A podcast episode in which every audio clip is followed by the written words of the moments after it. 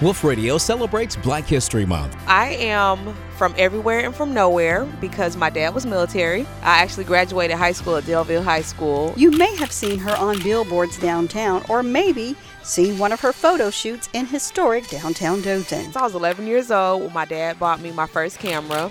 I took high school photography. Keisha Carey Saffold is the owner of Short Stuff Photography. I felt so empowered and inspired, and I went, I found the studio, and God knows I wasn't doing enough business to justify moving out of my garage.